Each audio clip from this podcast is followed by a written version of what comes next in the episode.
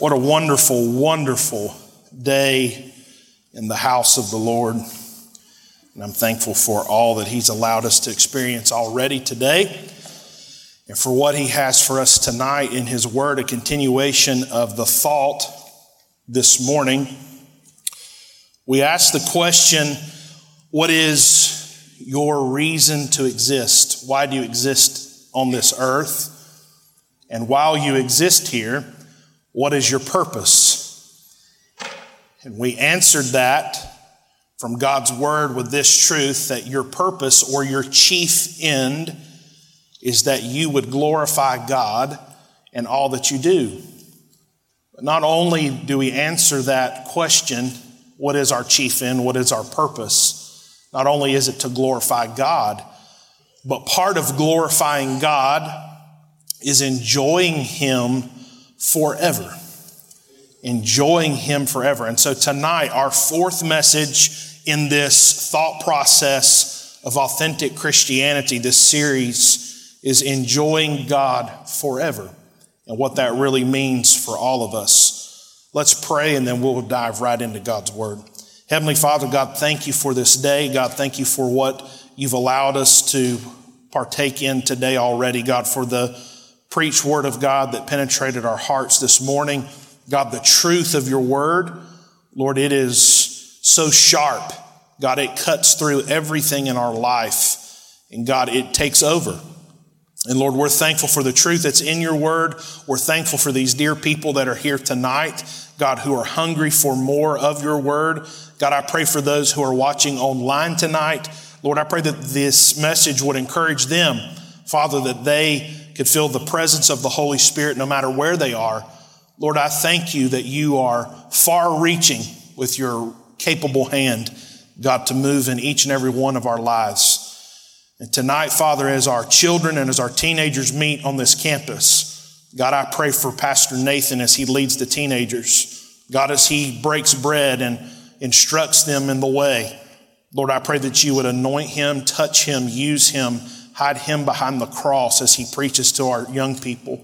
God, I pray for Brother John Burke, God, as he looks into the eyes of our children tonight. And Lord, as he talks about Jesus, God, I pray that you would give him special unction, that the children would listen to him. God, that they would hear the word of God clearly out of his mouth. Lord, I pray over that ministry tonight as they do what they are doing. Lord, thank you for all the volunteers, the leaders, the co laborers that make it happen. Lord, I pray tonight as we study your word and hear that you would hide me behind the cross. God, that your name would be lifted up as we explore scripture together. In Jesus' name, we all pray together. Amen and amen.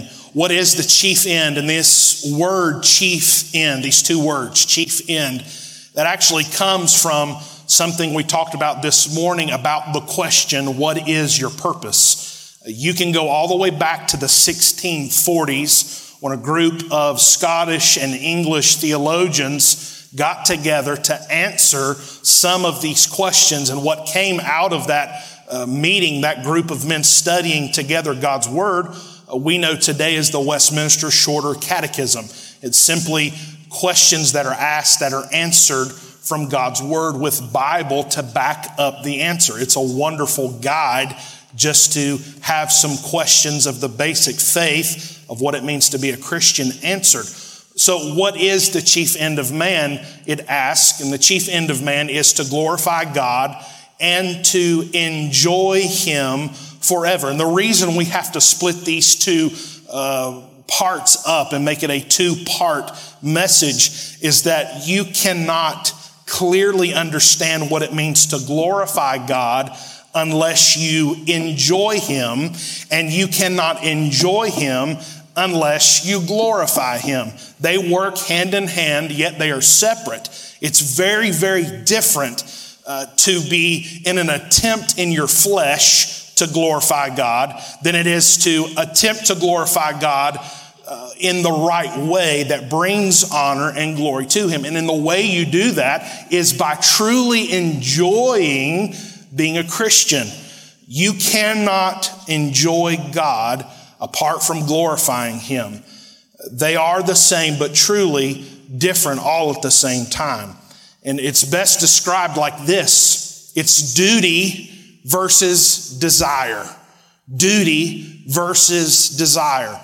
My wife Miranda loves flowers. It's so easy to buy for my wife because she loves flowers. You can always get flowers any time of the year. I thank God that my wife loves flowers. Praise the Lord, you can even go online now and order flowers. Flowers are a wonderful thing. But if I was to give Miranda a bouquet of flowers and I leave them on the breakfast table, she comes, she finds them. Oh my goodness, what beautiful flowers. Why did you get me these beautiful flowers? I promise you, if my answer was, well, it's my duty, she's not going to really appreciate, probably is going to pick them up and take them to the garbage can and drop them off there. Well, it's my duty. It's the same thing with God. Why do you come into God's house to sing? And if your response from your heart is, well, it's my duty, then I promise you that is not truly glorifying God even in your worship. It's desire versus duty. And in our praise and our worship, we're taking our flowers, our gifts to God. And if it's coming from a heart of, well, I have to, it's what I'm supposed to do. I guess I'll check the box. I promise you, it does not come close to glorifying God. It's from a heart of, there is nothing more on this earth I want to do than to bring you this bouquet of flowers and honor you because I love you. There's nothing more that I want to do than to spend time with you. It's duty versus desire and finding real joy in Christ, you will have to understand if the joy that you are supposing is found in duty or if it's found in desire. And really, real joy in Christ biblically is held up by five pillars. I'm not going to go through all five pillars, but there are five true pillars of joy that you'll always find. I hope you have pen. I hope you have paper to write these down. The five pillars of joy as found in the Bible are faith, hope, love, contentment, and gratitude. Faith, hope, love, contentment, and gratitude. These five pillars hold up what true joy in Christ is. And if you're going to find desire in your glorifying of God, if it's a true desire of your heart, that joy will come from these five pillars, which have been given to the child of God. They're born out of the grace and the mercy of Almighty God towards His children. In other words, everything that gives me real joy found in Christ comes from God Himself. In other words, there's nothing inside of me that I can do to make myself desire to glorify God. In other words, He will give you exactly what you need in your purpose to glorify Him. And one of those things is real joy, that you will enjoy your God. Enjoying God is actually a command. It is a command from God's word that you would enjoy Him. And some people split hairs here and say, well, that sounds a little controversial or contradictive to what you're saying, that He would command that I enjoy Him. He commands it because He's God.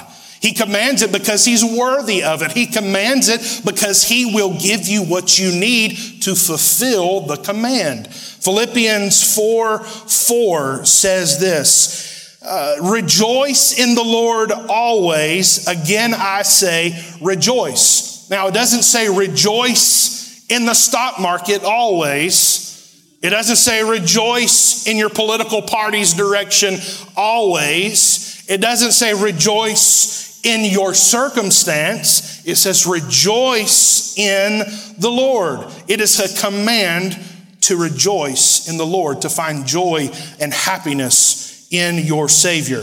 There's a few ways that you'll find real joy in a life with Christ in which you can then glorify your God, meeting your purpose. The first is joy in salvation. Joy in salvation. Why are unsaved people so unhappy? Because they cannot have real joy. Why are unsaved people so miserable in their existence? Because they do not have the taste of real joy in their mouth. No matter what you put there, I don't care if you have a billion dollars, there's nothing in this world like the joy of being saved. You can have houses, cars, lands, retirement accounts, a good family, good genetics, a good president in the White House, and be utterly miserable if you don't have the joy of salvation. Uh, in Luke 10 20, it says this Notwithstanding in this, rejoice not that the spirits are subject unto you, but rather, here it is, rejoice because your names are written in heaven. You have real joy given to you by God through Jesus Christ because your name, just like we sang about moments ago, is written in heaven. There is real joy and happiness and contentment. And these five pillars, they can all be found in the joy of being saved. That I will never ever have to understand what it is to be separated from God. I cannot go to hell because of my salvation. There is no way possible for me to ever not go to heaven when I die. Praise the Lord. I have joy tonight in my salvation because of what Jesus did for me. There's a wonderful illustration here of God's love for you and your joy in salvation found in Habakkuk. Habakkuk 3 17 and 18. Listen to what Habakkuk says. Although the fig tree shall not blossom, neither shall fruit be in the vines. The laborer of the olive tree shall fail. Sounds pretty sad. And the fields shall yield no meat. The flock shall be cut off from the fold, and there shall be no herd in the stalls. Verse number 18 of Habakkuk 3. Yet I will rejoice in the Lord. I will joy in the God of my salvation. That no matter if the vine is empty, the tree is empty, the meat's been cut off, Habakkuk says, Yet will I rejoice in the God of my salvation because of what he did for me. There is true joy in salvation. The circumstances of verse 17 do not match the response of verse number 18. Your circumstance in life cannot determine the true joy of your heart. But if you've been saved, there is true joy in salvation, a vigorous determination that I want to experience real joy in Christ through my salvation. So there's joy, firstly, in your salvation. Notice what Luke chapter 15 says, verses 6 and 7. God taking joy in our salvation and so should we. Verse number six of Luke 15. And when he cometh home, he calleth together his friends and his neighbors, saying unto them, Rejoice with me, for I have found my sheep which was lost. Verse number seven in the first part. And I say unto you that likewise joy shall be in heaven over one sinner that repenteth. God gets joy. God gets happiness glory and honor in your salvation. And if the God of heaven can find joy in saving you, then I promise you there is available for you in your salvation joy in the Lord. Taking joy in your salvation. Luke 15 10 says this, likewise I say unto you, there is joy in the presence of the angels of God over one sinner that repenteth. God takes joy in saving you.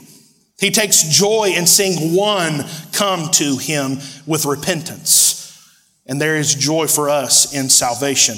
Go to Ephesians chapter 1 for just a moment. I want to show you something here. And this is something in Ephesians 1 that you can always go back to uh, for folks that have a hard time uh, with battling the security of their salvation. Folks who wake up in certain days and they feel doubt that comes. Oh my goodness, am I really saved? Is this all real? And your faith feels shaken. Ephesians chapter 1, verses 3 through 14. This is a wonderful, a beautiful description of salvation in Christ. And these verses truly, they should be ingested often And while we're commanded to have joy, remember what I said the resources for you to find joy internally cannot come from you. It must come from your salvation. So look what it says in Ephesians 1, verses 3 through 14. Blessed be God and Father of our Lord Jesus Christ, who hath blessed us with all spiritual blessings in heavenly places in Christ according as he hath chosen us in him before the foundation of the world, that we should be holy and without blame before him in love, having predestined us to the adoption of children by Jesus Christ to himself, according to the good pleasure of his will, to the praise of the glory of his grace, wherein he hath made us accepted in the beloved, in whom we have redemption through his blood, the forgiveness of sins according to the riches of his grace wherein he hath abounded towards us in all wisdom and prudence, having made known unto us the mystery of his will, according to his good pleasure, which he hath purposed in himself, that in the dispensation of the fullness of times he might gather together in one all things in Christ, both which are in heaven and which are on earth, even in him in whom also we have ordained an inheritance. Boy, let me start verse number 11 again. In whom also we have obtained an inheritance, being predestined according to the purpose of him who worketh all things after the counsel of his own will, that we should be to the praise of his glory who first trusted in Christ in whom ye also trusted after that ye heard the word of truth, that the gospel of your salvation, in whom also after that ye believed, ye were sealed with the Holy Spirit of promise, which is the earnest of our inheritance until the day of redemption of the purchased possession unto the praise of his glory. Hallelujah for my redemption, my purchase, and everything that God did for me in my salvation. There is great joy in being saved. Secondly, there's joy in Scripture revealed. If you want joy, you have to understand there's real joy in your salvation. And secondly, there's joy in Scripture revealed. Joy comes from devouring God's Word. The hungrier you become for God's Word, the more joy you will find. The more of God's Word you take in, the more joy will be given. Joy comes from God's Word. Psalms 119 is the best example of this truth that joy comes from Scripture revealed. All of the following verses, you don't have to turn there, but all of the following verses are in the 119th Psalm. Verse 14 says, I have rejoiced in the way of thy testimonies as much as in all riches. The psalmist says that he delights in God's testimonies and compares God's testimony to the riches of all humanity. He's saying that the word of God is just as valuable, if not more valuable, than every rich on earth, every treasure on earth, all the richness, all the goodness on earth. God's word is more so. He treasured his testimony. Verse 35 says, Make me go into the path of thy commandments, for therein do I delight. Joy in scripture revealed.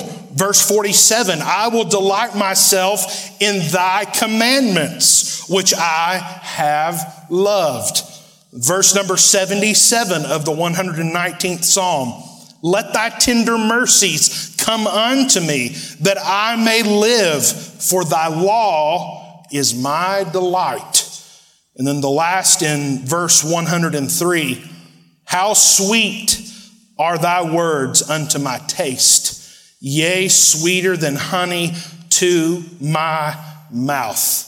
And when you are in a place in your life where you have been robbed of happiness, robbed of contentment, robbed of joy, robbed of satisfaction, robbed of the peace of a good night's sleep, I promise you there is nothing in this world like finding a treasure in God's word that is sweeter than honey to sustain you as a Christian, a believer, a follower of Jesus Christ. In the midnight hour when it's darkest in your life and you feel like you can't take one more breath, God will have something for you in His Word. It will never run dry. It's a cold water, deep well that runs to the very ends of eternity. And there is nothing you will find in this world like God's Word. God's Word is powerful, and you'll find great joy in Scripture revealed. You'll have something going on in your life. You'll be doing your daily Bible reading. It becomes mundane. It becomes a little dry sometimes. And then something will get a hold of you like nothing else can because that book is alive. I rejoice in thy law. Thy words are as sweet as honey to my taste. I delight in the path of thy commandments.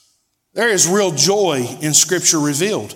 It's one thing for God to reveal the truth of the scripture to you. It's a whole nother thing for you to heed the warning, to yield to his power, and to follow what his word said to do. But there is joy in scripture revealed.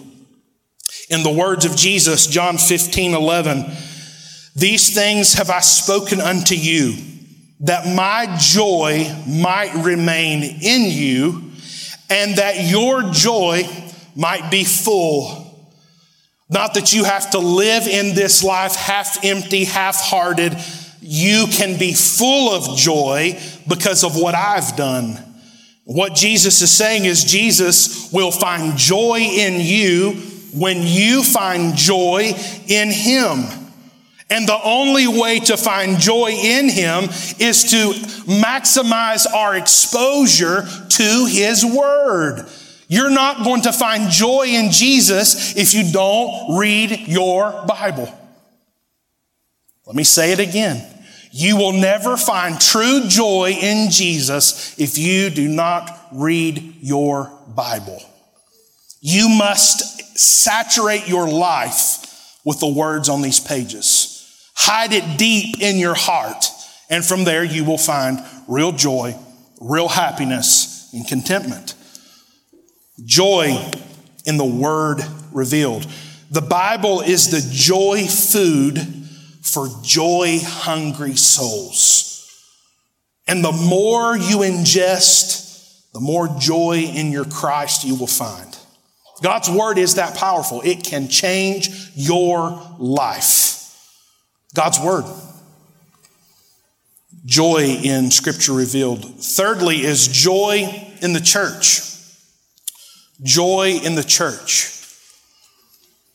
You can find, even in a group of imperfect people who have a perfect Savior, real joy being in communion with a New Testament body of believers. There is joy when we come together and worship corporately. There is joy when we carry each other's burdens, when we feel like we need that one thing that nowhere else can give us. You can come here and find it. I've been all over the world. I love different places in the world. Uh, Costa Rica has part of my heart. Israel has part of my heart. There are many places on this earth that I, that I love. They're beautiful places with wonderful people. But there is nowhere in this world like 216 Shelburne Road in Asheville, North Carolina. And it brings me real joy to drive onto this campus. I can remember being five, six, and seven years old, and the joy of my life was being here on this property. Seeing what God did in those services in the days of old in the old building was the joy of my life. As an adult, as a pastor now, the joy of my life is being here with you, serving the Lord together. There is joy in the church. Now, does it mean that the church is perfect? No. You'll not find a perfect church. If it is, when you show up, you know the adage that goes for all of us because we're imperfect people. We all have opinions. We all have personalities. We all have different taste. Some like cheese on their burger. I don't know why you wouldn't. Some don't. Pastor Nathan refuses to put cheese on his burger. It's like charcoal on a bun with ketchup. Put some cheese on it, now it's a burger. But we all are different. Can I tell you something? That's exactly how God wants it. Because when someone that's lost and dying and undone without Christ maybe comes in the door, maybe there's someone who they relate to that's already here that will help bridge the gap for them to hear a clear presentation of the gospel and for them to come to a saving knowledge of Jesus Christ. It's beautiful, the tapestry of what a church is. It's diverse. Red and yellow, black and white, they are precious in His sight. We're all different. And that's okay. That's the way it's supposed to be. But do not come to Trinity Baptist Church to 216 Shelburne Road and the joy of being together be about you or be about me. The joy from being part of the New Testament Bible believing church, the communion together, is that it's focused on Jesus. The whole operation is about Jesus. That's why you can find joy here is because it's above human expectation. It has everything to do with Christ and nothing about me or these other people. We're all here as sinners saved by grace. We just want to worship and learn from his word. But you can find real joy in a church. Psalm 48 2 talks about the joy of the whole earth is Mount Zion on the sides of the north, the city of the great king. The church is the New Jerusalem, that city on a hill that cannot be hidden, the joy of the whole earth. If this room is chock full of families and people, individuals who love the Lord and who find joy in salvation, who purpose themselves to glorify God, it will change a city. There will be a column of smoke that you can see from the space station from right here on this campus if we all buy into this and apply it to our lives. True joy. It's contagious. Miss Debbie McCoy, where are you? One of the most joyous, happy people I have ever met in my life contagious to be around. She can walk into one of the most tense situations in the world. It's a true gift that God's given her. She can walk in, say one thing, and instantly there's laughter, there's joy. Why? Because she loves Jesus and He is the source of her joy. He is her strength. And when she gets in a room where it gets a little tight, it breaks because of the joy, the Holy Spirit that indwells her. You understand what I mean? There is true joy in loving the Lord and being part of the local New Testament Bible believing church. Joy. Psalms 27 4 says, This one thing I have desired of the Lord that I will seek after, that I may dwell in the house of the Lord all the days of my life, to behold the beauty of the Lord and to inquire in his temple. The whole point of you coming here is to behold the beauty of the Lord. The beauty of the Lord found in Scripture, the beauty of the Lord found in what the choir sings, the beauty of the Lord found in the congregationals. There is joy found in the church. The spirit led life of our church will shine brightly in a dark world. Make no mistake about it. Hebrews 10 25 says this, not forsaking the assembling of yourselves together, as the manner of some is but exhorting one another, and so much the more as you see the day approaching. We are in the last days. There's no doubt in our minds that at any moment Jesus could come back. I had someone say something interesting to me a couple weeks ago. They said, Pastor Winston, how did the people in World War II not feel like these are the last day? Millions of people dying. D Day happened. Pearl Harbor happened. The world was at war. How did they not feel like those were the last days? And the key is what our pastor emeritus taught us faithfully for 33 and a half years is that you can tell time, God tells time with Israel. 1945 was not 1948. What happened in 1948 hit the pendulum and everything starts happening and developing. And now, for the first time in history, we can truly say that the prophecies of God's words have been fulfilled and that Jesus could come at any moment and there be no doubt in your mind. I believe with all my heart that Christ could return before we get out of this building. But as you see the day approaching, do not forsake the assembling of yourselves. We should not be turning down the gas and getting ready to leave for vacation. We should be turning the flame on high and burning all the water out of the pot until he comes. We have a duty, a task. You say, well, I'm retired. I'm in my 70s. Thank God you're retired. Let's do more for the Lord than we've ever done before.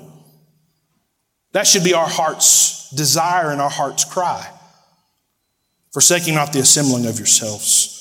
Zephaniah 3:17 says this, "The Lord thy God in the midst of thee is mighty."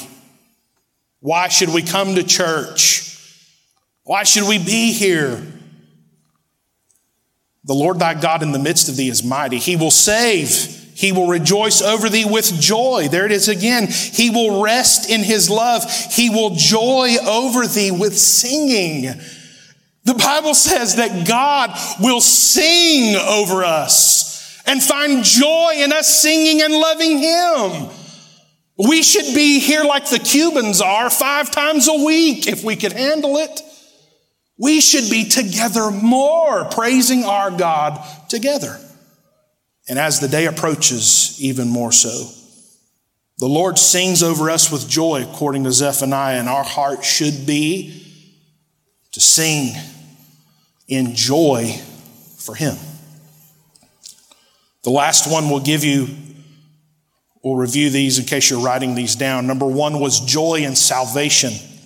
And if you're going back and going over these, write down Habakkuk 3 17 and 18. That's a very important illustration there. Joy and salvation.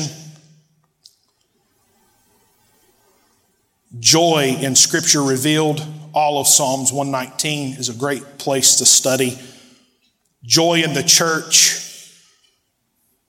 And then lastly, number four is joy in affliction joy in affliction. And I'll be honest with you, I've not had a whole lot of affliction in my 31 years. God's been so, so very good to me. I've never, ever known what it is to not know where my next meal was coming from. I've never known what it is to be abandoned and not have someone tell me they love me. I've never known what it is to bury a father or a mother. I've never experienced great affliction of a cancer center where someone's putting chemotherapy in my veins. I've never buried a child. I've never had my house burned to the ground. I've lived a wonderful, blessed life. And to God, I give all the glory for that. But if I understand my Bible and what it teaches me so clearly, is that even in the midst of great pain and sorrow and loss and affliction, there is joy. So many of the most precious people I have ever met in my entire life have gone through some of the most difficult circumstances you can imagine. Miss Lorraine Sherlin, who just graduated a few weeks ago, is one of the greatest examples I have ever seen in my life.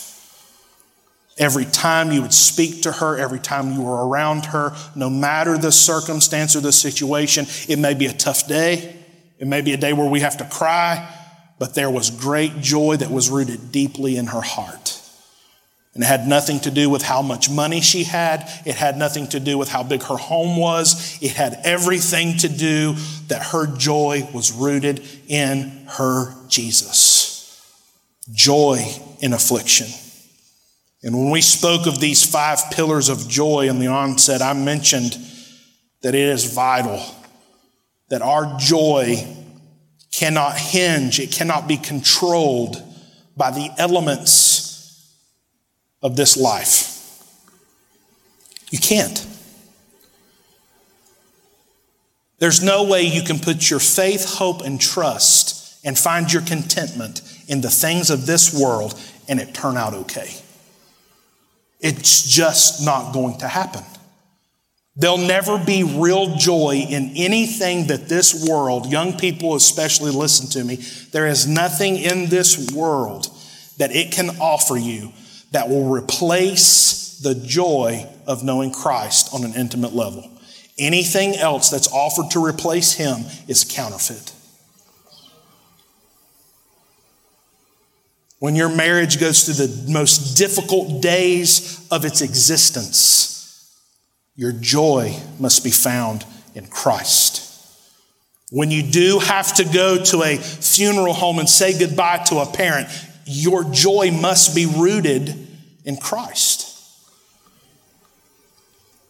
Working fire and EMS for 11 years before God called me into ministry, I saw daily the devastation of living in this dangerous world. Car wrecks, house fires, you name it.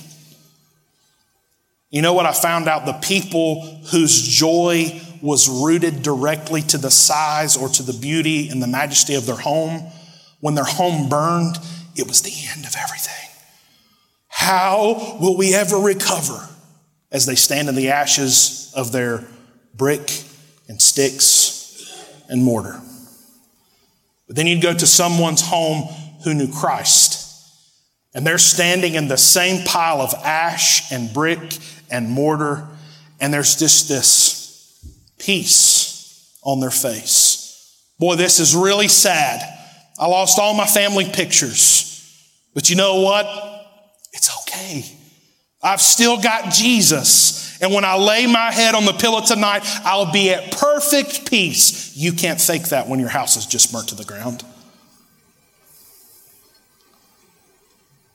The real joy of knowing Jesus when an elderly parent or grandparent goes home to heaven. And there's a family standing around a bed and they're singing and there's praying and there's hand holding. And to watch a godly saint go home is so much different than walking into a situation of pain and hurt and sorrow where there's no hope on anybody's face because their joy was rooted in the things of this life. Matthew 6 19. Lay not up for yourself treasures upon earth, where moth and rust doth corrupt, and where thieves break through and steal. But lay up for yourself treasures in heaven, where neither moth nor rust doth corrupt, and where thieves do not break through nor steal. For where your treasure is, there will your heart be also. And Trinity, if you're going to live a life, if we are going to corporately live a life in authentic Christianity, glorifying God, enjoying Him forever, then our joy must not be rooted to things that are corruptible. It can't be. If your joy is money, it will fail you. If your joy is prosperity or popularity, it will fail you. If your joy is other people, they can fail you. But we must insist that our heart identifies Jesus as the most important treasure. and that we fasten the root of all of our joy to the person of Jesus. He's immovable. He, he, is, in, he is absolutely going nowhere. He's steadfast. He's steady. And if you lay your treasure with Jesus, if your joy is found rooted deeply in Jesus, it will never fail you. And no matter what comes in life, circumstance after circumstance, trial after pain after sorrow, they may come, they probably will come. But if your joy is rooted to Jesus, there will be an everlasting spring of joy that comes in knowing Him. This is not a prescription for a perfect life. And I've said it so many times in the past year, it's why I have such issue with the heresy of prosperity gospel. That if you'll pay your money and be a part of the club, you won't know what it is to have cancer. That's heresy. If someone tells you that they are a false teacher, you should turn the TV off and go on. If some booger calls you and says, hey, if you'll give me $200, uh, you know, your, your child, they won't have the issue. It'll be okay. That happens every day in the name of Christ. It's not in the name of Christ. It damages. That's not who we are. There is trial, there is affliction, there is sorrow, but there is great joy.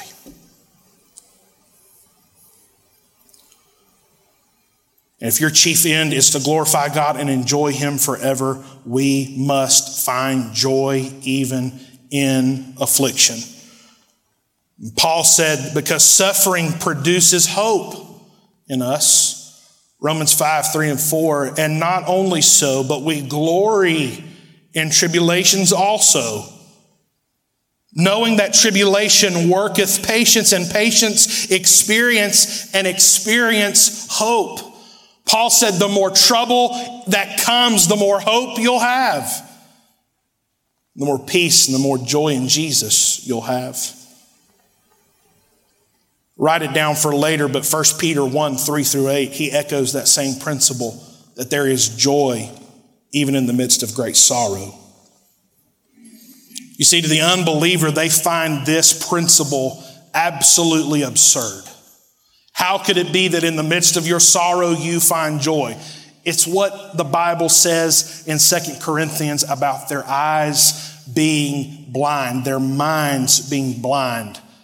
And it takes the light of the glorious gospel of Jesus Christ penetrating the darkness of their mind for them to be able to see what we're talking about here tonight. If you're here tonight and you are not saved, this will be very hard to swallow. If you're here tonight and Jesus is not Lord of your life, this will be very, very difficult for you to process. Because according to the scripture, your mind is blind from the light of the glorious gospel. That is the work of Satan.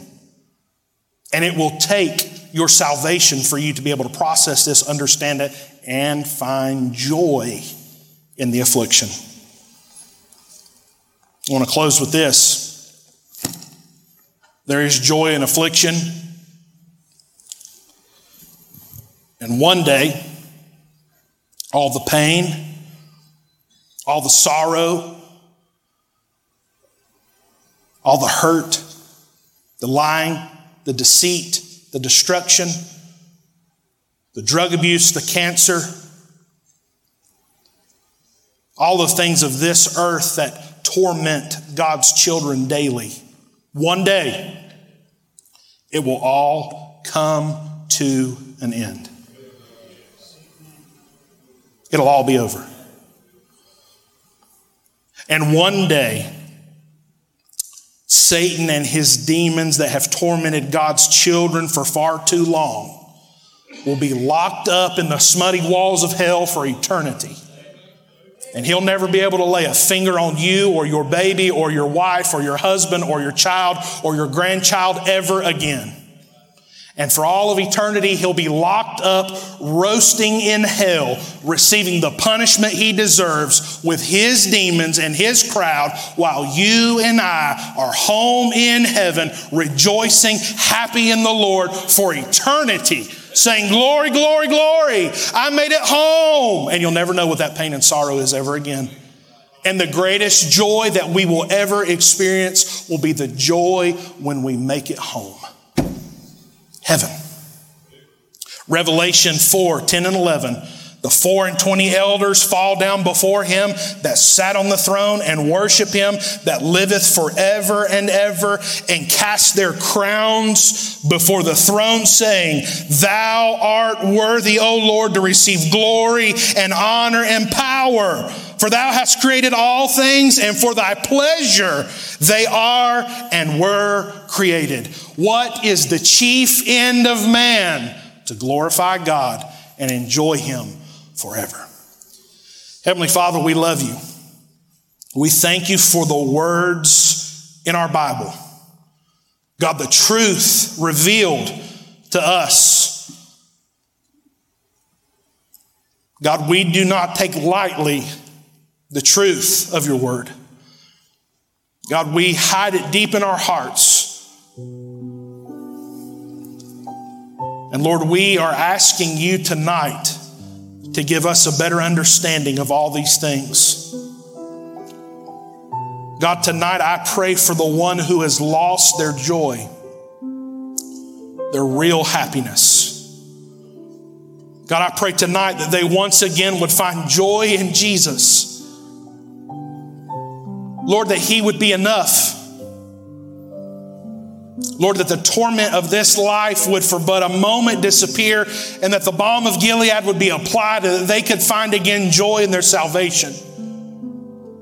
God, for the one who's walking through a season of darkness or depression, I pray that the truth of Scripture revealed would penetrate the lies of the enemy, that you'd open their eyes and their heart to the light of the truth of God's Word. God, for those who are in the affliction of their life, God, I pray that they would find joy in knowing that their name's been recorded in the Lamb's Book of Life. God, that there would be great peace for them. And Lord, that as we glorify your name, as we worship you, that we would enjoy you not only here on earth, but forever in heaven. Seal that in our hearts. Keep our eyes on the eastern sky for your soon coming Son. Oh God, keep this church stirred. Don't let us grow stagnant. Stir the waters. Use this church for your glory. We thank you for all the things you've given us. Be with our church family tonight as they travel home. Keep them safe. Bring them back on Wednesday night. In Jesus' name, we pray together.